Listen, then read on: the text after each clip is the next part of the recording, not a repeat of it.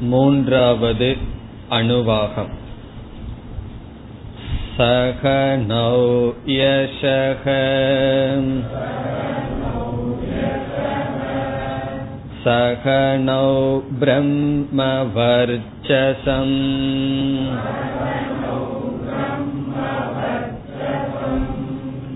अथातः सगुंहितायाः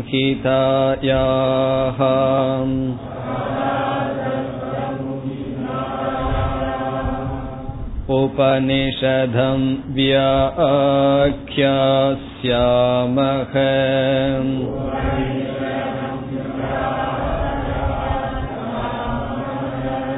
पञ्चस्वधिकरणेषु।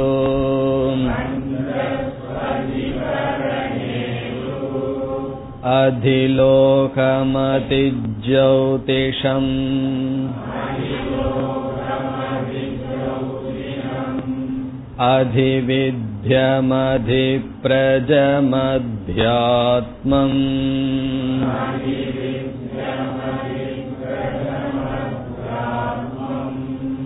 तामहासगुंहिता इत्याचक्षते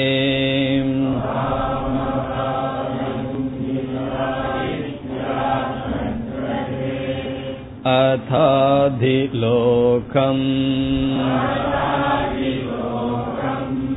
पृथिवीपूर्वरूपम्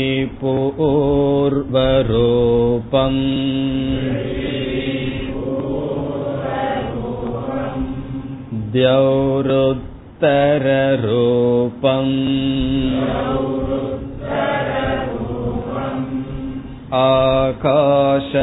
आकाशसन्धिः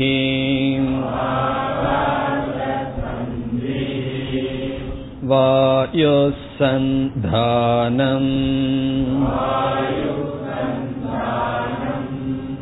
इत्यधिलोकम्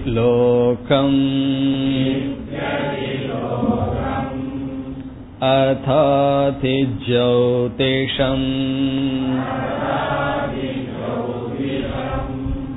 अग्निः पूर्वरूपम्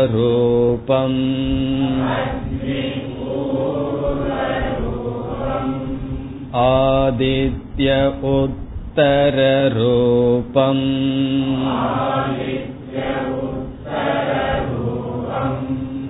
आपसन्धिः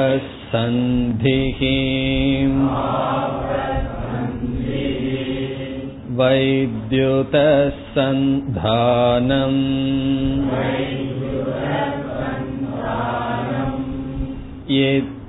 इत्यधिज्योतिषम्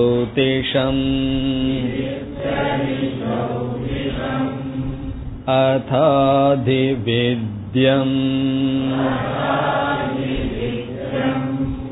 आचार्यः पूर्वरूपम्।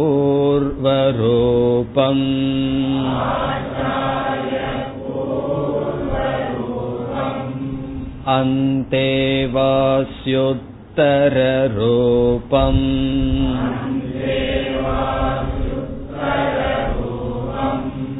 विद्या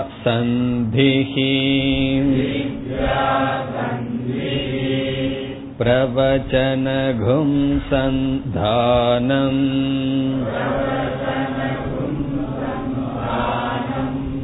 इत्यधिविद्यम्।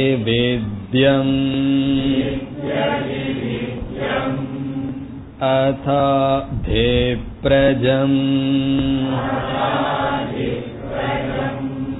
माता पूर्वरूपम्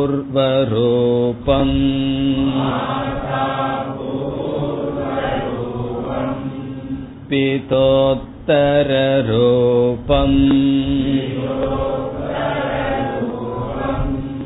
प्रजासन्धिः।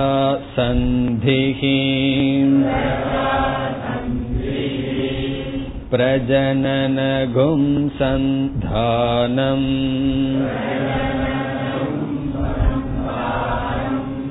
इत्यधिप्रजम्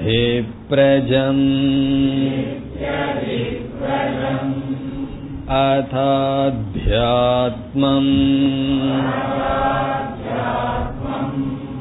अधराहणुः पूर्वरूपम्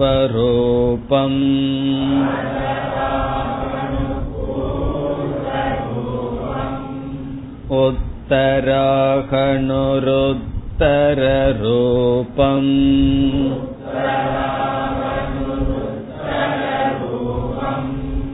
वाक्सन्धिः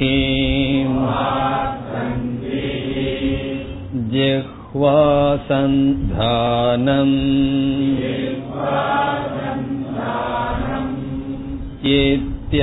इत्यध्यात्मम्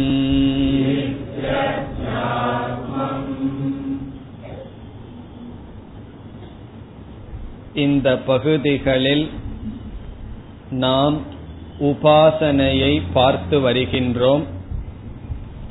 சென்ற வகுப்பில் மூன்று தேவதைகளை கொண்ட உபாசனை முடிவடைந்தது. அதை ஞாபகப்படுத்திக் கொண்டால் அதிலோகம் லோகம் சம்பந்தமான தேவதைகளை நான்கு எழுத்துக்களில் வைத்தல். நான்கு எழுத்து என்றால் பூர்வரூபம் என்ற ஒரு எழுத்து உத்தர ரூபம் என்ற இரண்டாவது எழுத்து மூன்றாவது பகுதியில் எழுத்து இல்லை மைய பகுதி அங்கு இடைவெளி இருக்கின்றது. நான்காவது புதிதாக வருகின்ற எழுத்து. இந்த சொற்களின் சேர்க்கையில் வருகின்ற நான்கு அங்கங்கள் ஆலம்பனமாக அமைகின்றது. அதில் விதவிதமான தேவதைகளை நாம் வைத்து தியானம் செய்ய வேண்டும். பிருத்திவி பூர்வரூபம் தியௌருத்தர ரூபம் ஆகாஷ சந்திகி வாயு சந்தானம் இது அதிலோகம் சம்பந்தமான தேவதைகள். பிருத்திவியை முதல் எழுத்தாகவும் சொர்க்கலோகத்தை தியௌகு சுவர்லோகத்தை இரண்டாவது எழுத்தாகவும் இடையில் இருக்கின்ற ஆகாசம் அல்லது அந்தரிக்ஷ லோகத்தை சந்தி இடைவெளியாகவும் வாயுவை சந்தானமாகவும் தியானிக்க வேண்டும். இனி இரண்டாவதாக நாம் பார்த்தது ஜோதிர் சம்பந்தமான தேவதைகள். அதில் முறையாக அக்னிகி ஆதித்யன் ஆபக என்றால் இங்கு மேகம் தண்ணீர் இருக்கின்ற மேகம் பிறகு வித்யுத் லைட்னிங் மின்னல் இவைகளை நாம் வைக்க வேண்டும் என்று பார்த்தோம். மூன்றாவதாக நாம் பார்த்தது வித்யா ஞானம் சம்பந்தமான தேவதைகள். இங்கு தேவதைகள் என்று சொல்லும் பொழுது ஆச்சாரியர் சிஷ்யர் இவர்களெல்லாம் தேவதைகளாக எடுத்துக்கொள்ளப்படுகின்றது ஆகவே ஆச்சாரிய பூர்வ ரூபம் ஆசிரியரை முதல் எழுத்தாகவும் சிஷ்யனை இரண்டாவது எழுத்தாகவும் இந்த சிஷ்யனுக்கும் ஆச்சாரியாருக்கும் சிஷ்யனுக்கும் குருவுக்கும் இடைவெளி என்ன? வித்யா இந்த ஞானம் இடைவெளியாகவும் பிறகு பிரவச்சனம் என்பது சந்தானம். லிங்க் லெட்டர் நான்காவது பகுதியிலும் தியானிக்க வேண்டும் என்று பார்த்தோம். இனி இப்பொழுது ஐந்தாவதற்கு வருவோம். ஐந்தாவது அத அதிபிரஜம். அத என்ற சொல் இந்த பகுதிகளில் கிரமாத் முறையாக என்பதை குறிக்கின்றது. முதலில் லோகம் இரண்டாவது ஜோதி மூன்றாவது வித்யா நான்காவது பிரஜம். அதி என்பது அடுத்ததாக அத என்பது அடுத்ததாக அதி என்றால் சம்பந்தப்பட்ட எது சம்பந்தப்பட்ட பிரஜம் என்றால் குழந்தை சம்பந்தப்பட்ட பிராஜினி உற்பத்தி. பிராஜினி சம்பந்தப்பட்ட அல்லது சந்ததி சம்பந்தப்பட்ட தியானம். இதில் யார் பூர்வ ரூபம் மாதா பூர்வ ரூபம் நமக்கு தெரிந்தது மாதா என்றால் தாய் தாயை அம்மாவை முதல் எழுத்தில் தியானிக்க வேண்டும். பிறகு பிதா உத்தர ரூபம். பிதா என்றால் தந்தை. தந்தையை இரண்டாவது எழுத்தாக உத்தர ரூபம். இரண்டாவது எழுத்தாக இரண்டாவது என்றால் பிறகு வருகின்ற எழுத்தில் தியானிக்க வேண்டும்.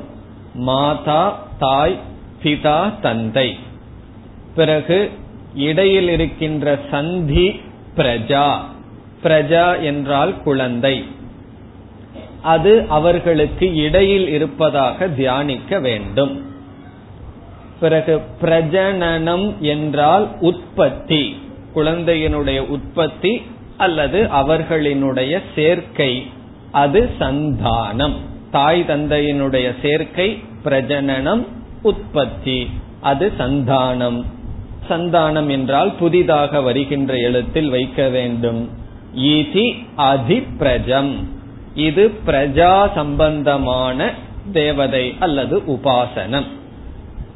இதில் பிரஜாவை இடையில் வைத்திருப்பதற்கு காரணம் நம்முடைய அனுபவத்தில் பார்க்கலாம் பல தாய் தந்தை ஒற்றுமையாக இருப்பதற்கு காரணம் குழந்தையினால். பல பேர் சொல்லுவார்கள் அல்லவா இந்த குழந்தையினாலதான் இந்த வீட்டில் இருக்க இல்லைன்னா எப்பவே போயிருவேன்னு சொல்லுவார்கள். அப்படி இந்த குழந்தையானது பெற்றோர்களுக்கு ஏதாவது ஒரு கருத்து வேறுபாடு இருந்தாலும் அந்த குழந்தையின் மையமாக கொண்டு அவர்களை சேர்த்து வைக்கின்றது. ஆகவே பிரஜையை நாம் தியானிக்க வேண்டும். இதை பற்றி அதிகமான விளக்கத்தை நாம் பிறகு பார்ப்போம். காரணம் வேதத்தை எல்லாம் சொல்லி முடித்ததற்கு பிறகு குருவானவர் சிஷ்யனுக்கு சில அட்வைஸ் கொடுப்பார். சத்தியம் வத தர்மம் சர. அந்த பகுதியில இதே உபனிஷத்தில் வர இருக்கின்றது. மாத்ரு தேவோ பவ பித்ரு தேவோ பவ. அந்த இடத்தில் தாய் தந்தையினுடைய வேல்யூ அதை பத்தி அங்க நாம் சிந்திப்போம். இங்க உபாசனைங்கிறதுனால இதோடு நாம் விட்டு விடலாம் ஒரு மனதினுடைய வளர்ச்சிக்கு ஒரு சமுதாயத்தினுடைய பண்பாட்டுக்கு தாயினுடைய தந்தையினுடைய ரோல் என்ன அப்படிங்கிற வேல்யூவை நாம் அந்த பண்பை நாம் பிறகு விசாரம் செய்வோம். அதற்கு இடம் இருக்கின்றது. ஆகவே இப்பொழுது இது உபாசனைக்காக சொல்லப்படுகின்றது. நாம யார உபாசனை பண்றோமோ அவர்களை மதிக்க வேண்டும். ஆகவே இந்த உபாசனையில் தாய் தந்தையை தேவதைக்கு உதாரணமாக சொல்லப்பட்டிருக்கின்றது. இதுல எல்லாம் கண்டிஷன் இருக்க கூடாது அவர் இப்படி இருந்தா தான் நான் மதிப்பேன்னு சொல்லி. அவர் எப்படி இருந்தாலும் தாய் தந்தை என்றால் மதிக்கத்தான் வேணும். அவங்க வந்து சிலதெல்லாம் பிராக்டிக்கலா சொல்லல. அவங்க சொல்லுபடி நடக்க முடியுதோ இல்லையோ அது வேற பிரச்சனை. அந்த மதிப்பு என்பது அந்த கிராட்டிடியூட் என்பது மனதிலிருந்து போகக்கூடாது. இவைகளை பற்றி மேலும் பிறகு பார்ப்போம். இனி இறுதியான உபாசனைக்கு வருகின்றோம். அத அத்தியாத்மம். அத என்றால் பிறகு அத்தியாத்மம். இங்கு ஆத்மம் என்றால் நம்முடைய உடலை குறிக்கின்றது. ஆத்மம் என்றால் உடல் அதி என்றால் உடல் சம்பந்தப்பட்ட தேவதை. நம்ம உடலில் இருக்கின்ற சில அங்கங்களை எடுத்து தியானம் செய்கின்றோம். உபனிஷத் எப்படி வந்திருக்கின்றது? முதல்ல லோகத்தில் இருந்தது பிறகு ஜோதிக்கு வந்தது ஆசிரியருக்கு வந்தது பெற்றோருக்கு வந்தது கடைசியில் நம்மிடமே வந்து விடுகின்றது. நம்முடைய உடலையே நாம் சில பகுதிகளை எடுத்து தியானிக்க வேண்டும். என்னென்ன பகுதிகளை எடுத்துக்கொள்கின்றோம் அதராகணுகு பூர்வ ரூபம் கணுகு என்றால் வாய்க்கட்டை. ஜா வாய்க்கட்டை. அதராகணு என்றால் கீழ்வாய்க்கட்டை லோவர் ஜா நமக்கு கீழ்வாய்க்கட்டைக்கு பேர் அதராகணு. அந்த கீழ்வாய்க்கட்டையை முதல் எழுத்தில் வைக்க வேண்டும் தியானிக்க வேண்டும். பூர்வ ரூபம் உத்தராகணுகு உத்தர ரூபம் உத்தராகணு என்றால் மேல் வாய்க்கட்டை நமக்கு ரெண்டு வாய்க்கட்டை இருக்கே.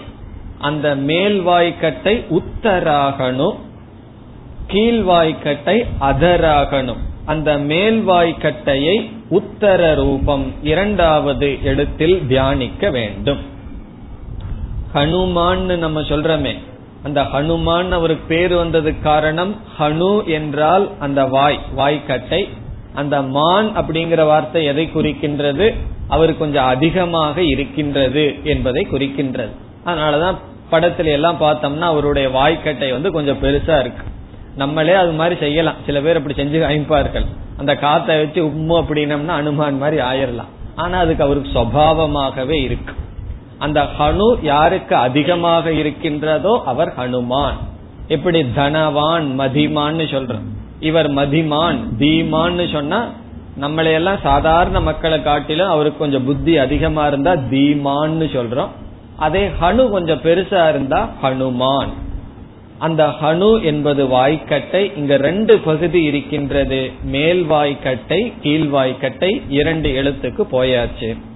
பிறகு இடையில என்ன இருக்குன்னா இந்த ரெண்டு வாய்க்கட்டைக்குள்ள என்ன இருக்கு அப்படின்னா வாக் சந்திகி. இதுக்குள்ளதான் வாக்கே அடங்கி இருக்கு. வாக் சந்திகி. இங்கு வாக் என்றால் பேசும் திறன். வாக் இந்திரியம். வாக் என்பது பேசும் திறன். ரெண்டு வாய்க்கட்டைக்குள் என்ன இடையில் இருக்கின்ற இடைவெளி பேசும் திறன். பிறகு அடுத்தது ஜிஹ்வா சந்தானம். ஜிஹ்வா என்றால் நாக்கு. இந்த நாக்கு இல்லைன்னு வச்சுக்குவோம். பேசும் திறன் நமக்கு வெளிப்படுமா? திறன் நம்ம மனசில் இருக்கும். ஆனா அது வெளிப்படணும்னா நாக்கு தேவை. அந்த நாக்கு கடைசி சொல். கடைசி பகுதி. சந்தானம். இது அத்தியாத்மம். இது ஷரீர சம்பந்தமான தேவதைகளை கொண்ட உபாசனம். இந்த இடத்திலும் நம்முடைய உடலையே தியானம் செய்ய நாம் எடுத்துக்கொள்கின்றோம். உடலில் இருக்கின்ற அங்கங்களை. இதுல வந்து வேதாந்தத்துக்கு வர்ற வரும் பொழுது ரெண்டு விதமா இந்த உடலை பற்றி பேசுவதை பார்க்கலாம். ஒன்று இந்த உடலை வந்து ரொம்ப மோசமா எல்லாம் பேசுவார்கள். சிலர் எல்லாம் பாடி வச்சிருப்பார்கள். இது வெறும் மலப்பாண்டம். இது அழிவுக்கு உட்பட்டது. காயமே இது பொய்யடா? காற்றடைத்த பையடான்னு எல்லாம் சொல்லி உடலை வந்து ரொம்ப கேவலமா பேசுபவர்களும் உண்டு. பிறகு ஊனுடல் ஒரு ஆலயம். இதுல பகவான் வசிக்கிறார்னு இந்த உலக உடலை உயர்வா சொல்றது உண்டு. ரெண்டுமே தவறு கிடையாது. இந்த உடல்ல என்னைக்கு பற்று வருதோ அதிகமா பவுடர் பூச ஆரம்பிக்கிறோமோ அப்ப வந்து அந்த மாதிரி இழிவான எண்ணங்களை எல்லாம் கொண்டு வந்து வைராகியத்தை அடையிறதுக்கு. வைராகியத்தை அடைஞ்சதற்கு பிறகு என்னன்னா இந்த உடல் தர்ம சாதனம். எப்ப இந்த உடல் போக சாதனம் ஆகுதோ அப்ப வந்து உடலை நிந்திக்கணும். அது வைராகியத்திற்காக. எப்பொழுது தர்ம சாதனம் ஆகின்றதோ அப்பொழுது இந்த உடல் பகவானுடைய கோயிலுக்கு சமம். அதனாலதான் ஆரோக்கியம் வேணும் நல்லா இருக்கணும் நல்லா நாம் வேண்டுவோம். ஆகவே அந்த இரண்டுமே தப்பு கிடையாது. பெரியவர்கள் வந்து ரெண்டு கோணத்தில் பேசி இருக்கிறார்கள் நமக்கு வைராகியத்தை வர்றதுக்காக உடலை நிந்தித்திருக்கிறார்கள். பிறகு தர்ம சாதனம் அல்லது மோக்ஷ சாதனம் ஆகும் பொழுது இது ஒரு வாகனம். இந்த வாகனத்தை நம்ம வந்து தூய்மையா வச்சிருக்கணும் நல்லா வச்சிருக்கணும் சில பேர் வந்து அவங்களுடைய வெஹிக்கிளை எல்லாம் எவ்வளவு கவனமா வைத்திருப்பார்கள். அப்படி இந்த உடலை நாம் கவனமாக வைத்திருக்க வேண்டும். இது ஒரு இன்ஸ்ட்ருமெண்ட் எந்த வாகனமும் தன்னளவுல மோசம் கிடையாது.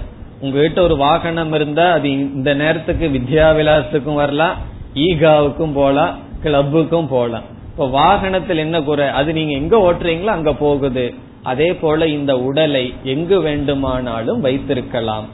இந்த இடத்துல இந்த உடலை உயர்வாக வைத்திருக்கணும். காரணம் என்ன? வைராகியம் எல்லாம் வந்து கர்மயோகம் பண்ணி உபாசனைக்கு வந்துள்ளவன். ஆகவே இந்த உடலில் இருக்கின்ற அங்கத்தை எடுத்து அவன் தியானிக்கின்றான். இது மட்டுமல்ல நம்ம உடல்ல இருக்கிற எந்த அங்கத்தையும் எடுத்து அந்தந்த தேவதைகளாக தியானிக்க வேண்டும். அந்த உபாசனையில எல்லாம் ஒவ்வொரு இடத்திலையும் இறைவனை நம்ம பிரதிஷ்ட பண்றோமே சந்தியாவந்தனத்தில எல்லாம். எதற்காக? இந்த உடல் போக சாதனம் அல்ல இது மோட்சத்திற்கான கருவி என்பதற்காக. இத்துடன் உபாசனை முடிவடைகிறது. போன கிளாஸ்ல உங்களை சார்ட் போட சொல்லி இருந்தேன் போட்டிருப்பீங்கன்னு நினைக்கிறேன். அப்ப போட்டிருந்தா எப்படி வரும்? மேல வந்து நான்கு எழுதிக்கணும். பூர்வ ரூபம் உத்தர ரூபம் சந்திகி சந்தானம். சைடுல வந்து அஞ்சு. அதிலோகம் அதிஜௌதிஷம் அதிவித்யம் அதிபிரஜம் அத்தியாத்மம். எழுதி எல்லாம் எழுதுனா நமக்கு வந்து விதவிதமான தேவதைகள் கிடைக்கும். இத வந்து எல்லா தேவதைகளையும் சேர்ந்து பல தேவதைகளை நம்ம பண்றதுனால பல தேவதைகள் தியானத்துக்கு வருவதனால் இந்த உபாசனத்தை எந்த தேவதையை குறிச்சது இந்த உபாசனை என்ற சந்தேகம் வந்தால் நம்ம என்ன சொல்லலாம்? எல்லா தேவதைகளும் ஒட்டு மொத்தமா பார்த்தா ஹிரண்ய கர்ப்பன்னு சொல்றோம். ஆகவே இந்த உபாசனைக்கு தேவதையாக இருப்பவர் ஹிரண்ய கர்ப்பன். ஹிரண்ய கர்ப்பன் சொல்ல எல்லா தேவதைகளினுடைய ஒட்டுமொத்தமாக இருக்கின்ற தத்துவம். ஆகவே இந்த சம்ஹிதா உபாசனையினுடைய ஆலம்பனம் சம்ஹிதா எழுத்துக்கள் லெட்டர்ஸ் இதனுடைய தேவதை இவ்வளவு தேவதைய ஞாபகம் வச்சுக்க முடியலன்னு சொன்னா சிம்பிளா என்ன சொல்லலாம்? ஹிரண்ய கர்ப்பன் தேவதா. சரி இந்த உபாசனையினுடைய பலன் என்ன? அடுத்த பகுதி. इति मा महासगुंहिताः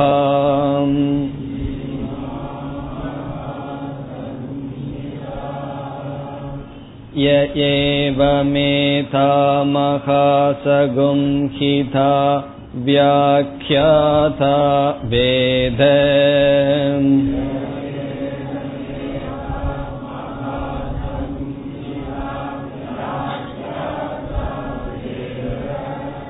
सन्धीयते प्रजया पशुभिः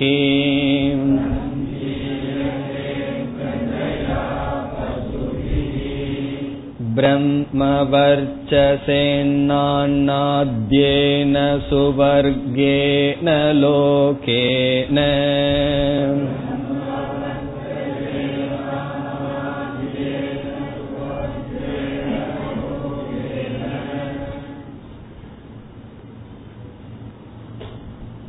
இறுதியில் பல ஸ்ருதியுடன் இந்த உபாசனை முடிவடைகிறது. இந்த பகுதியில் இந்த உபாசனையினுடைய பலம் சொல்லப்படுகின்றது. இப்படியெல்லாம் நம்ம வந்து நான்கு எழுத்துக்கள்ல ஐந்து விதமான ஃபைவ் செட் ஆஃப் தேவதாஸ் அஞ்சு செட் ஆஃப் தேவதைகளை எல்லாம் வச்சு தியானம் செய்தால் என்ன பலன் நமக்கு கிடைக்கும்? இந்த பகுதிக்கு செல்வதற்கு முன் எந்த ஒரு உபாசனையை நாம் இரண்டு விதத்தில் செய்யலாம். ஒன்று லௌகிகமான போகத்துக்கான பிரயோஜனத்தை எதிர்பார்க்காமல் நிஷ்காமமாக இங்கு சொல்லி இருக்கின்ற எந்த விதமான உபாசனையையும் செய்யலாம். அப்படி நிஷ்காமமாக விதவித உபாசனையை செய்தால் நமக்கு வருகின்ற பிரயோஜனம் மன ஒருமுகப்பாடு மன விரிவு expansion of the mind concentration of the mind மனதினுடைய ஒருமுகப்பாடு கிடைக்கும். பிறகு வேதத்துல சொல்லி இருக்கிற உபாசனைய செய்யறதுனால மனதினுடைய விரிவு நமக்கு வரும். காரணம் என்ன? நம்முடைய உடல் தாய் தந்தை பிறகு ஜோதிகி ஆசிரியர் இப்படிப்பட்டவங்களை எல்லாமே நாம் தியானிப்பதனால் பிறகு பிரபஞ்சம் இவைகளை எல்லாம் தியானிக்கிறதுனால மனம் ஒருமுகப்பட்டு பரந்த மனத்தை நாம் அடைவோம். ஒரு குறுகிய வட்டத்துக்குள்ள நாம் இருக்க மாட்டோம். இதுதான் எந்த உபாசனையை செய்தாலும் வர்ற பலன். இதுல மாற்றமே கிடையாது. இப்ப நம்ம தைத்திரிய உபநிஷத்துல பல உபாசனைகளை ஒண்ணுக்கு மேல ஒன்னு பார்க்க போறோம். அதுல எல்லாத்துக்கும் நிஷ்காமமாக செய்தால் வர்ற பிரயோஜனம் மன ஒருமுகப்பாடு மேதா சக்தி அல்லது பிறகு என்ன கிடைக்கும்? மனதினுடைய விரிவு. இதுதான் பிரயோஜனம். அத வந்து உபனிஷத் சாதாரணமா பேசாது. காரணம் என்ன? எல்லா உபாசனைக்கும் நிஷ்காமமா செய்தா அதுதான் பலன்கும் போது அதை பேச வேண்டியதில்லை. பிறகு எனக்கு வந்து மன ஒருமுகப்பாடோ மன விரிவோ வேண்டாம் எனக்கு போகம்தான் வேணும் ஐஸ்வர்யம் வேண்டும் என்றால் பிறகு என்ன செய்யும் உபனிஷத்? அந்தந்த உபாசனையில பிரயோஜனத்தை சொல்லும். இப்ப காமிய உபாசனைக்கு என்ன பிரயோஜனம் என்பது அங்க ஆங்காங்கு கூறப்படும். அதுலேயும் ஒரு விவஸ்தை இருக்கு. அது என்ன நியாயம் என்றால் யதா யதா உபாஸ்தே ததா பவதி. இது ஒரு நியாயம். யதா யதா உபாசே என்றால் எப்படிப்பட்ட பாவனையுடன் ஒருவன் உபாசனை செய்கின்றானோ அப்படிப்பட்ட பிரயோஜனத்தை அடைவான். இப்ப யதா உபாசே ததா பலம் பவதி. எப்படி? ஈஸ்வரனை பார்த்து செல்வத்துக்கு அதிபதினு நினைச்சா என்ன கிடைக்கும்? செல்வம் கிடைக்கும். ஈஸ்வரனை பார்த்து அறிவுக்கு அதிபதினு நினைச்சு வழிபட்டா அறிவு கிடைக்கும். அதே ஈஸ்வரனிடம் வீரத்துக்கு அதிபதி என்று நினைத்தால் தைரியம் வரும். இப்படி நாம எந்தெந்த குணத்துடன் உபாசனை செய்கின்றோமோ அதற்கு தகுந்த பிரயோஜனம் வரும். பிறகு உபனிஷத்தும் சில பிரயோஜனத்தை சொல்லும். இங்கு சொல்லப்படுவது சகாம உபாசனைக்கான பிரயோஜனம். நிஷ்காமமான உபாசனைக்கு பிரயோஜனம் கூறவில்லை. நாம் புரிந்து கொள்ள வேண்டும். இதுக்கப்புறம் இதேதான் பிரயோஜனம். இனிமேல் நாம் பார்க்க மாட்டோம். நிஷ்காமத்துக்கு என்ன பிரயோஜனம்னு நான் சொல்லவே மாட்டேன். உங்களுக்கு அது புரிந்து இருக்க வேண்டும். சகாம உபாசனைக்கு என்ன பிரயோஜனம் என்பது இங்கு சொல்லப்படுகிறது. அந்த சகாம உபாசனையும் ரெண்டு பிரயோஜனம். ஒன்று இகலோகத்துல என்ன பிரயோஜனம்? இனி ஒன்று பரலோகம். உயிரோட இருக்கிற வரைக்கும் என்ன பிரயோஜனம் கிடைக்கும்? இறந்ததற்கு பிறகு என்ன பிரயோஜனம் கிடைக்கும்? அந்த இரண்டும் இங்கு சொல்லப்படுகிறது. உயிரோடு இருக்கிற வரைக்கும் என்ன பிரயோஜனம் கிடைக்கும் இதை படிச்ச உடனே நமக்கு தெரிஞ்சிடும். இறந்ததுக்கு அப்புறம் என்ன பிரயோஜனம் கிடைக்கும்? அதுவும் சொல்லியிருக்கு. இத படிச்ச உடனே இந்த பிரயோஜனத்தை எல்லாம் பார்த்துட்டு நமக்கு ஆசை வந்துடக்கூடாது. இதெல்லாம் பிரயோஜனம் எல்லாம் வரும்னா நான் சகா சகாமமாவே செஞ்சிடறேன்னு சொல்லி. எல்லாம் வைராகியம் இல்லாதவர்களுக்கு இந்த பிரயோஜனம். இப்பொழுது உபனிஷத்திற்குள் செல்லலாம். இதி இமா மகாசம்ஹிதாக இதிமான் இருக்கு அதை பிரிச்சா இதி இமாஹா. இதி என்றால் இவ்விதம். தஸ். இவ்விதம் என்றால் எவ்விதம்? முன் கூறியபடி முன் கூறியபடி லோகம் ஜௌதிஷம் வித்யா பிறகு பிரஜா அத்தியாத்மம் என்று முன் கூறியபடி இமாகா இந்த இமாகா என்றால் இந்த மகா சம்ஹிதாகா மகா பவந்தி. மகா என்றால் சம்ஹிதா என்றால் எழுத்துக்களினுடைய சேர்க்கை. இங்கு எழுத்துக்களினுடைய சேர்க்கை என்கின்ற உபாசனம் அமைகிறது. இது வந்து வெறும் ஸ்டேட்மெண்ட் இவ்விதம் இந்த பெரிய உபாசனை பவந்தி இருக்கின்றது. அது எதற்கு மகா சங்கீதாகா அதுக்கு ஏற்கனவே நம்ம அர்த்தம் பார்த்திருக்கோம்.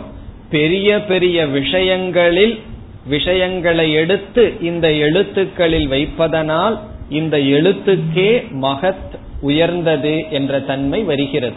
என்ன பெரிய ஒன்று நாம் அதை ஆலம்பனமாக வைக்கும் பொழுது மகா சம்ஹிதாகா. இங்கு மகா சம்ஹிதாகா என்றால் உயர்ந்த எழுத்துக்களின் சேர்க்கை என்கின்ற உபாசனம் இவ்விதம் இருக்கின்றது அமைந்துள்ளது. சரி இது உபனிஷத் வந்து கன்க்ளூட் பண்ணது. இந்த மாதிரி இருக்கு. இதை யார் அறிகிறார்களோ அவர்களுக்கு இந்த பிரயோஜனம். அதை அடுத்த பகுதியில் சொல்கின்றது. இய ஏவம் ஏதாகா மகா சம்ஹிதாகா வியாக்கியாதாகா வேத. ய என்றால் யக. யாரொருவர்? ய என்றால் யக. யார்? ஏவம் என்றால் இந்த முறைப்படி.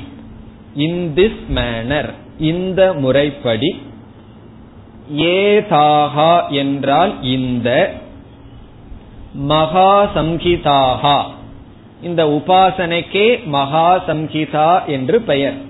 அதுக்கு நம்ம பார்த்திருக்கோம். இந்த உபாசனைக்கு எதற்கு மகா சம்ஹிதா என்று பெயர் வந்தது? ஆலம்பனத்தினுடைய அடிப்படையில் இந்த பெயர் வந்துள்ளது. மகா சம்ஹிதா என்ற பெயரை உடைய வியாக்கியாதாகா.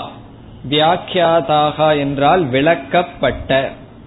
இவ்விதம் விளக்கப்பட்ட மகா சம்ஹிதா என்ற பெயரை உடைய இந்த உபாசனையை வேத.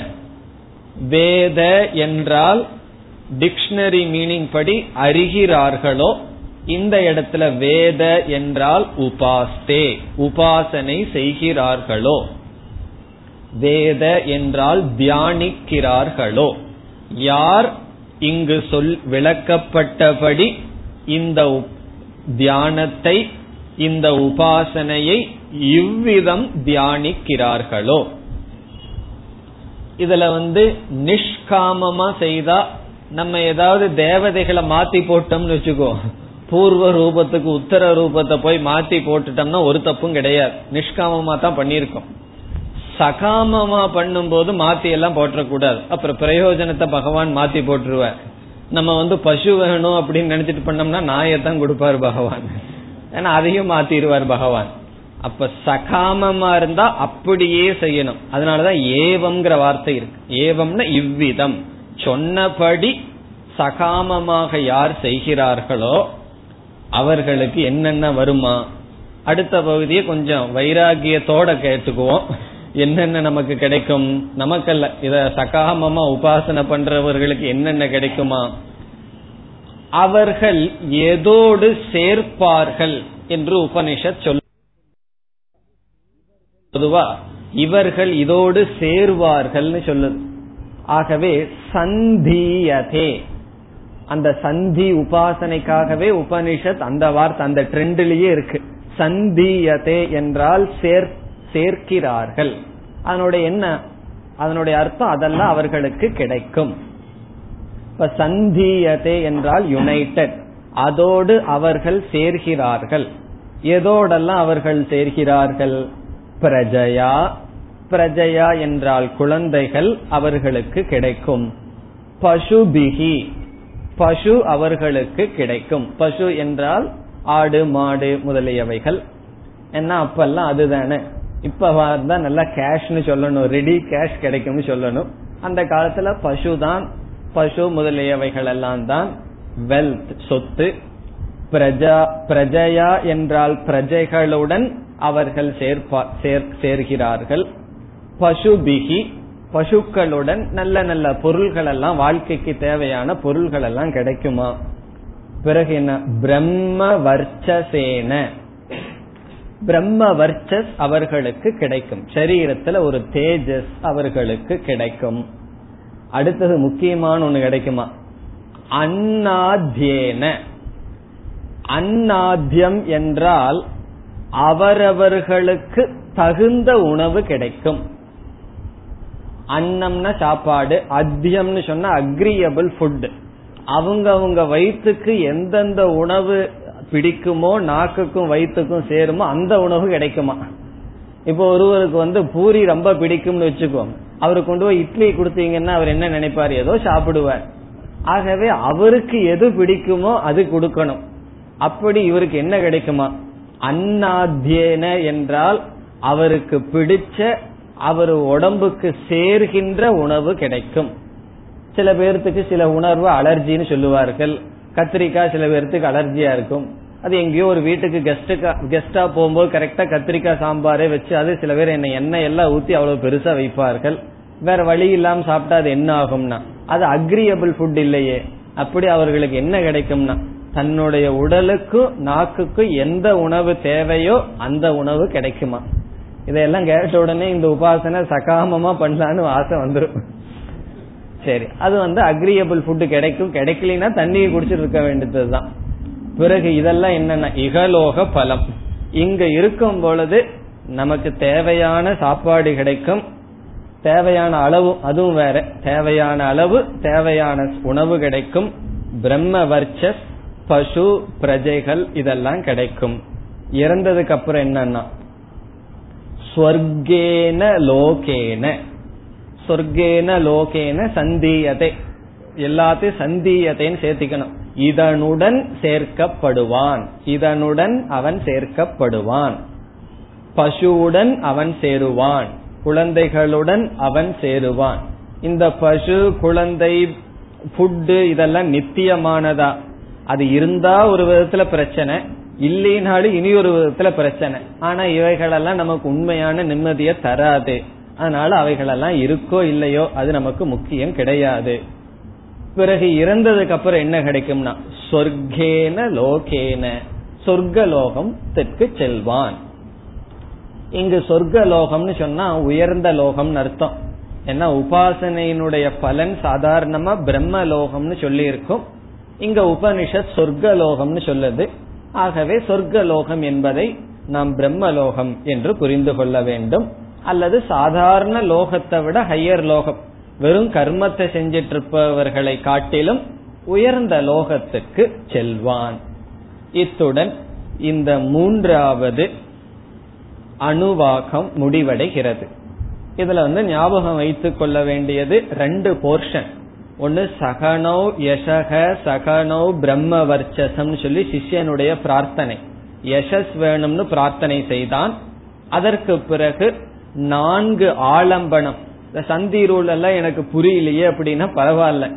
நான்கு இடத்துல ஐந்து ஐந்து தேவதைகளாக நாம் ஐந்து செட் ஆஃப் தேவதைகளை நான்கு நான்கு தேவதைகளாக ஐந்து பகுதிகளை நாம் தியானம் செய்கின்றோம். அதனுடைய பிரயோஜனம் இதுதான். இதோடு இந்த பகுதி முடிவடைகிறது. இனி நாம் நான்காவது அணுவாகத்திற்குள் செல்வோம். यश्चन्दसा मृषभो विश्वरूपः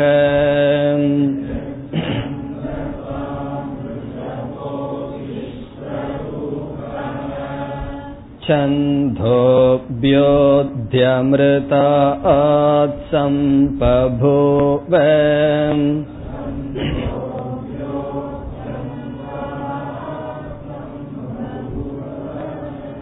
समेन्द्रो मेधया स्पृणोतु।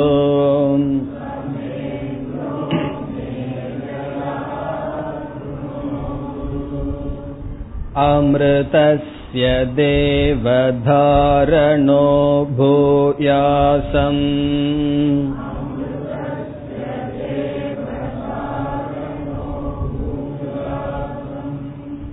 शरीरं मे विचर्षणम्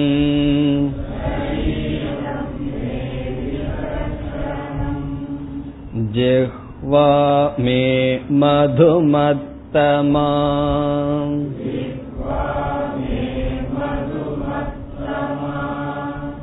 कर्णाभ्यां भूरिविश्रवम्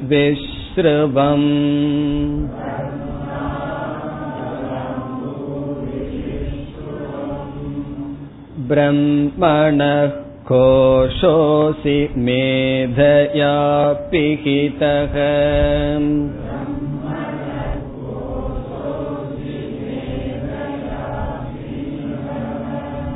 श्रुतं मे गोपाय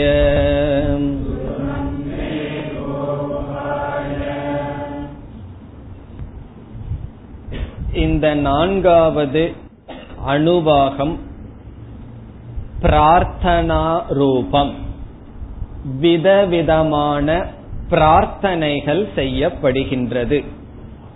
பிரார்த்தனா என்றால் தமிழ்ல வேண்டுதல்னு சொல்லுவோமே. பகவானிடம் என்ன வேண்டுதல் உனக்கு இருக்குன்னு கேட்போமே. அப்படி வேண்டுதல். பகவானிடம் எனக்கு இதெல்லாம் வேண்டும் என்று தியானம் என்று கேட்கப்படுகின்றது. இது உபாசனை அல்ல. இந்த பகுதி முழுவதும் பிரார்த்தனா ரிக்வஸ்ட் பகவானிடம் எனக்கு இதையெல்லாம் கொடு என்று கேட்கின்றோம். இதில் பலவிதமான பொருள்களை பகவானிடம் கேட்கின்றோம். நான்கு முக்கியமான வேண்டுதல் என்று முதலில் பிரிப்போம். இதில் முதல் பகுதி எஸ் சந்தசா என்பதில் ஆரம்பித்து ஸ்ருதம் மே கோபாய.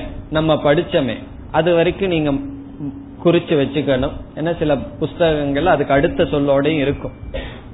இந்த பகுதி வரை பல விதமான வஸ்துக்கள் அல்லது பலவிதமான பிரார்த்தனை செய்யப்படுகின்றது.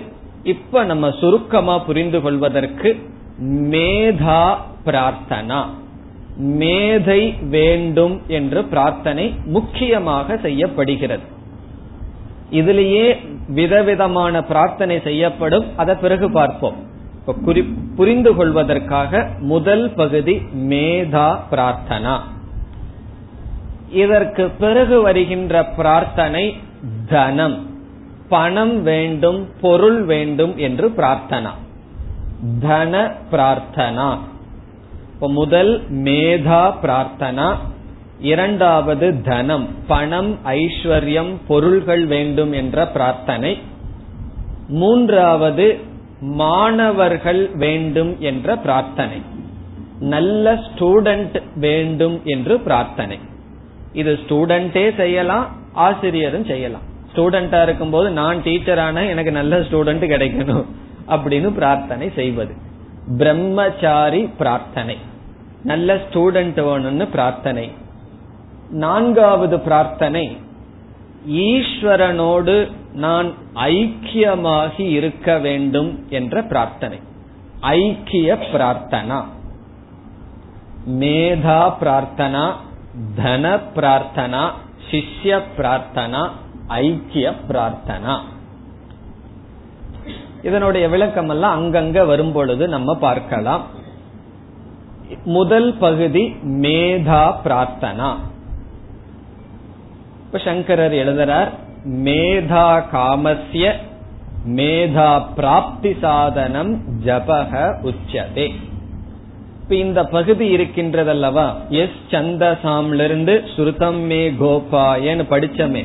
இந்த பகுதிய வந்து எப்படி பிரார்த்தனை பண்ண வேண்டும் என்றால் ஜப ரூபமாக பிரார்த்தனை பண்ண வேண்டும்.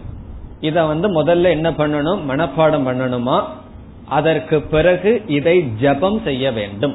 எப்படி ஓம் நம சிவாய நாராயணாயன் எப்படி ஜபம் பண்றோம். அப்படி இந்த பகுதியை ஜபம் செய்வதன் மூலமாக பிரார்த்தனை செய்ய வேண்டும்.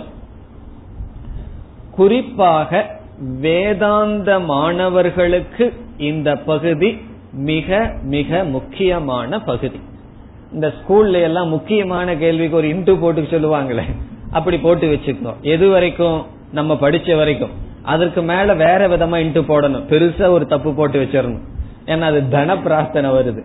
இது மட்டும் முக்கியமான பிரார்த்தனை. குறிப்பாக வேதாந்தத்திற்கு வருபவர்களுக்கு. பிறகு கடைசி பிரார்த்தனை மிக நல்ல பிரார்த்தனை. ஐக்கிய பிரார்த்தனை. அவன் பகவானிடம் கேட்பான் நீ எனக்குள்ள வந்துரு நான் உனக்குள்ள வர்றேன்னு சொல்லி. ஆகவே முதல் பிரார்த்தனையும் கடைசி பிரார்த்தனையும் குறிப்பா வேதாந்தத்திற்கு வருபவர்களுக்கு.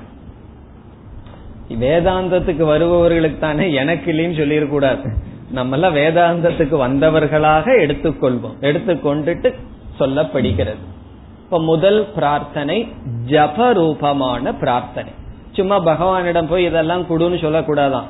ஜபம் பண்ணி பிரார்த்தனை பண்ணணும். இதையெல்லாம் ஜபம் செய்து பகவானிடம் நாம் இதை கேட்க வேண்டும். இந்த பகுதியில குறிப்பா வருவது மேதா. மேத மட்டும் வராது பல கேட்கப்படுகின்றது. ஆறு விதமான பொருள்கள் இங்கு தத்துவம் கேட்கப்படுகின்றது. அதில் பிரதானம் மேதா கேட்கப்படுகிறது.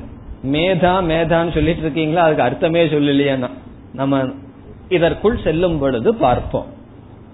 இனி அடுத்த கேள்வி. இந்த மேதா பிரார்த்தனை ஜப ரூபம்னு சொன்னோம். யாரிடம் பிரார்த்தனை பண்ணுகின்றோம்? யாரிடம் இந்த பிரார்த்தனை செய்யப்படுகின்றது? எந்த தேவதையை குறித்து இந்த பிரார்த்தனை செய்யப்படுகிறது என்றால் இதெல்லாம் கொஞ்சம் பெரிய விஷயம். இப்ப சின்ன விஷயமா இருந்ததுன்னா லோக்கல் ஆளுகளை வச்சே பாத்துடலாம் அல்லவா? பெரிய விஷயம்னா பெரிய ஆளுகிட்ட போகணும். அதே போல உபனிஷத்துக்கு வந்த மாணவன் கேட்கிற விஷயம் இருக்கே அது பெரிய விஷயம். ஆகவே சாக்ஷாத் பரமேஸ்வரன் ஈஸ்வரன் தான் நாம் இந்த பிரார்த்தனை ஈஸ்வரனிடம் கேட்கின்றோம். சும்மா சாதாரண ஹிரண்ய கர்ப்பனோ லோக்கல் தேவதைகளோ கிடையாது. இது ஈஸ்வரனிடம் நேரடியாக கேட்கப்படுகின்ற பிரார்த்தனை. ஆகவே இந்த பகுதி இது அனைத்து பகுதியுமே ஈஸ்வரனை குறித்தது. குறிப்பா இந்த பகுதி ஈஸ்வரனை குறித்த மேதை தேவை என்று அல்லது வேதாந்தத்துக்கு வந்த மாணவன் செய்யப்படுகின்ற பிரார்த்தனை. இதில் என்னென்ன செய்ய பிரார்த்தனை செய்யப்படுகிறது என்பதை நாம் உபனிஷத்திற்குள் செல்லும் பொழுதே பார்ப்போம். ஒவ்வொரு பிரார்த்தனை எதற்காக பண்றோம் அதையெல்லாம் நம்ம அடையிறதுனால என்னென்ன பிரயோஜனம் இவைகளையெல்லாம் ஒவ்வொன்றாக பார்ப்போம். இந்த பகுதியிலேயே ஆறு அங்கம் அடங்கி இருக்கின்றது. அவைகளை உபனிஷத்திற்குள் செல்லும் பொழுது பார்ப்போம். இப்ப இது யாரை குறித்ததுன்னு பார்த்தோம்? ஈஸ்வரனை குறித்ததுன்னு பார்த்தோம். எந்த ஒரு தேவதை இறைவனை எடுத்துட்டாலும் நேரடியா அவரை நாம் பார்க்க முடியுமா? அதற்கு ஒரு ஆலம்பனம் தேவை அல்லவா எப்படி இதற்கு முன்னாடி இருக்கிற உபாசனைக்கு ஒரு ஆலம்பனம் தேவைப்பட்டது? அப்படி ஈஸ்வரனுக்கு என்ன ஆலம்பனம் என்றால் ஓம் என்ற சொல் ஆலம்பனம். ஆகவே ஓங்காரம் என்ற சொல்லை ஆலம்பனமாக கொண்டு ஈஸ்வரனிடம் சமர்ப்பிக்கப்படுவதுதான் இந்த பகுதி. ஓங்காரத்தை ஆலம்பனமாக கொண்ட ஈஸ்வரனை தேவதையாக கொண்ட மேதா பிரார்த்தனா ஜபரூபா. இந்த முதல் பகுதியிலேயே ஞாபகம் ஏதாவது வச்சுக்கணும்னு ஆசை இருந்ததுன்னு வச்சுக்கோ சில பேர்த்துக்கு ஏதாவது கொஞ்சம் செலக்ட் பண்ணி எல்லாம் ஞாபகம் வச்சுக்கணும்னு ஆசை வரும். முழுவதும் படிக்க முடியலனாலும் இந்த பகுதியை ஞாபகம் வைத்துக் கொள்ளலாம். ஏன்னா ஜபம் பண்ணணுமே. ஜபம் பண்ணணும்னா ஞாபகம் இருந்தா தானே ஜபம் செய்ய முடியும். அந்த ஈஸ்வரனுக்கு ஆலம்பனமாக இருப்பது ஓங்காரம்னு பார்த்தோம். ஆகவே முதல் பகுதியில் அந்த ஓங்காரத்தினுடைய ஸ்துதி செய்யப்படுகின்றது. முதல்ல நமக்கு வர வர இருப்பது பிரார்த்தனைக்கு முன்னாடி ஓங்கார ஸ்துதிகி. ஓங்காரத்தினுடைய பெருமை குளோரிபிகேஷன் எதற்கு ஓங்காரத்தை ஸ்துதி பண்றோம்? அதெல்லாம் சம்பந்தம் தான் நமக்கு புரிஞ்சுக்கணும். திடீர்னு மேதா பிரார்த்தனான்னு சொல்லிட்டு ஓங்கார ஸ்துதி எதுக்குன்னு சொன்னா ஓங்காரத்தை புகழ்வதற்கு காரணம் ஓங்காரத்தை அதிஷ்டானமாக ஆலம்பனமாக வைத்து ஈஸ்வரனிடம் நாம் இந்த பிரார்த்தனை செய்கின்றோம். அதனால இந்த பிரார்த்தனையே ஓங்காரத்தை அட்ரஸ் பண்ற மாதிரி இருக்கு. காரணம் என்ன? ஓங்காரம் ஈஸ்வரனை குறிக்கின்றது. ஆகவே ஓங்காரத்தை குறித்த பிரார்த்தனை. இந்த ஓங்காரத்தினுடைய பெருமை என்ன? இப்பொழுது உபனிஷத்திற்குள் செல்லலாம். யக சந்தசாம் ரிஷபக இதெல்லாம் ஓங்காரத்தினுடைய பெருமை. அப்ப நீங்க வந்து ஓங்கார ஸ்துதிகின்னு எழுதிட்டு இதனுடைய விளக்கம். யக என்றால் எந்த ஓங்காரமானது சந்தசாம் வேதத்தினுடைய ரிஷபக என்றால் சிரேஷ்டக. வேதத்தினுடைய சிரேஷ்டனாக உயர்ந்ததாக யார் இருக்கிறாரோ எந்த ஓங்காரம் இருக்கின்றதோ. இப்ப எக என்ற சொல் ஓங்காரத்தை குறிக்கின்றது. எந்த ஓங்காரம் சந்தஸ் என்றால் வேதம் வேதத்தில் சிரேஷ்டமாக இருக்கின்றது உயர்ந்ததாக இருக்கின்றது. ரிஷபக என்றால் எருது அப்படின்னு ஒரு அர்த்தம். அது பசுகளுக்குள்ளேயே சிரேஷ்டமா இருக்கிறதுனால ஓங்காரம் வந்து வேதங்களுக்குள்ளேயே சிரேஷ்டம் உயர்ந்ததாக இருக்கின்றது. இது ஓங்காரத்தினுடைய முதல் குளோரி முதல் பெருமை. மூன்று பெருமை ஓங்காரத்திற்கு வர இருக்கின்றது. அதில் முதல் பெருமை சிரேஷ்டக. சிரேஷ்டகன்னு சொன்னா இதனுடைய அர்த்தம் என்ன? அடுத்த சொல்லையும் பார்த்துட்டு வருவோம். விஸ்வரூபக. விஸ்வரூபக என்பது ஓங்காரம் அனைத்துமாக இருக்கின்றது. விஸ்வம்னா அனைத்தும் ரூபம்னா அனைத்து ரூபமாக இருக்கின்றது இந்த ஓங்காரம். இது ஓங்காரத்தினுடைய இரண்டாவது பெருமை. எந்த ஓங்காரமானது? வேதத்தில் மேன்மையாக முதன்மையாகவும் அனைத்து ரூபமாகவும் இருக்கின்றதோ அந்த ஓங்கார ரூபமாக இருக்கின்ற ஈஸ்வரா எனக்கு இவைகளையெல்லாம் கொடுன்னு சொல்லி. ஒருவர்கிட்ட போய் உன்னை நம்ம கேட்கணும்னு சொன்னா சும்மா போய் கேட்டுருவோமா? கொஞ்சம் அவரை பத்தி நாலு புகழுரை சொல்லி அந்த காலத்து கவிஞர்கள் மாதிரி ராஜாவிடம் போய் இருக்கிறதோ இல்லாத குளோரிய சொல்லி பிறகு வந்து பொருளை வாங்கறது போல அதே சாதாரண நியமத்தை உபனிஷத்தும் செய்யுது. பகவானிடமிருந்து சிலதை கேட்கறதுக்கு முன்னாடி பகவானுடைய ஆலம்பனமான ஓங்காரத்தை உயர்வாக சொல்லி கேட்கப்படுகிறது. பிறகு அடுத்த கேள்வி ரிஷபகன்னு எதற்கு சொல்லணும்? ஏன் சிரேஷ்டக? ஓங்காரம் எப்படி விஸ்வரூபமாக இருக்கிறது? அதை பார்ப்போம். இந்த ஓம் அப்படிங்கிற சொல்லல மூன்று எழுத்துக்கள் இருக்கின்றது. முதல் சொல் ஆ இரண்டாவது சொல் உ மூன்றாவது சொல் இம். அகார உகார மகாரம். இந்த ஆவும் ஊ சேர்ந்தா ஓன் ஆயிரும். ஆ பிளஸ் ஊ இஸ் ஈக்வல் டு ஓ. ஆவையும் ஓவையும் சேர்த்து எழுதிட்டோம் அப்படின்னா அதுவும் சந்தி ரூல் படி ஓ என்று மாறிவிடும். பிறகு இம் அப்படிங்கிற ஒரு வார்த்தை இருக்கு.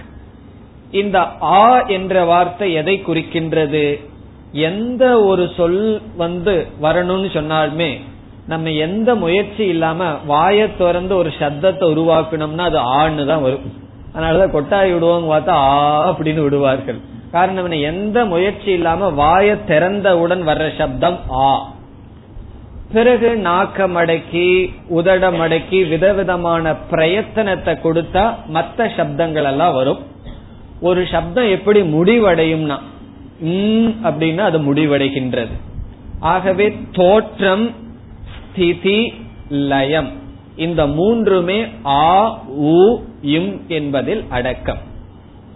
ஒரு சப்தத்தினுடைய தோற்றம் ஒரு சப்தத்தினுடைய ஸ்திதி விதவிதமான சப்தத்தை உ அப்படிங்கிற வார்த்தை சொல்லுது. பிறகு முடிவு இம் என்ற சொல் உடன் முடிகிறது.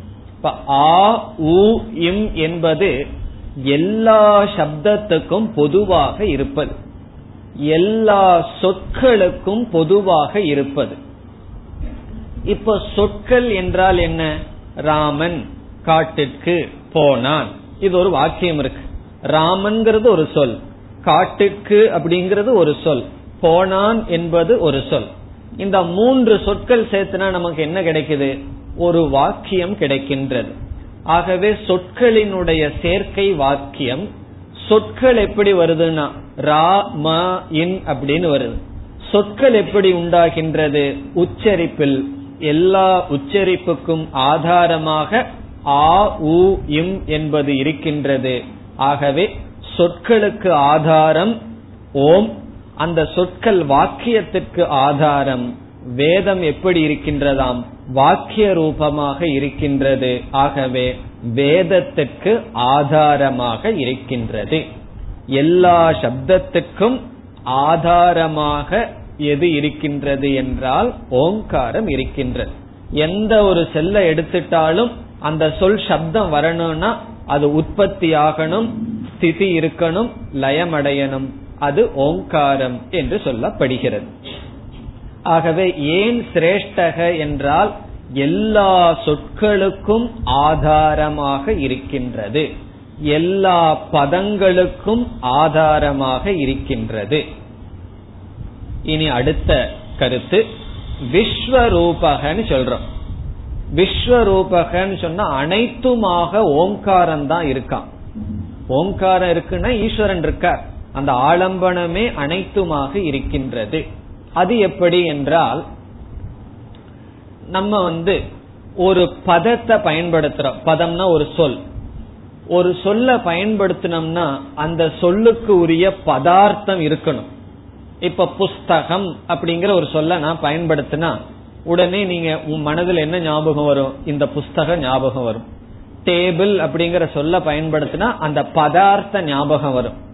இப்ப உங்களிடம் நான் ஒரு பதத்தை சொல்றேன். ஆனா பதார்த்தத்தை நினைக்க கூடாதுன்னு சொன்னா அது முடியுமா?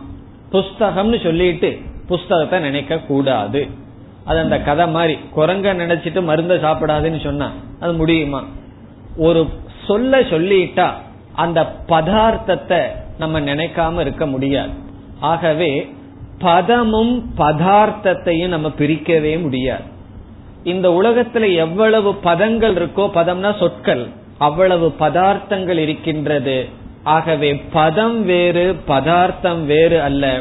இந்த பதமெல்லாத்துக்கும் ஓங்காரம் ஆதாரம்னு சொன்னா பதார்த்தத்துக்கும் ஓங்காரம் ஆதாரம். பதார்த்தம்ங்கிறது பொருள் இந்த பிரபஞ்சம். ஆகவே ஓங்காரம் அனைத்து விஸ்வரூபமாக இருக்கிறது.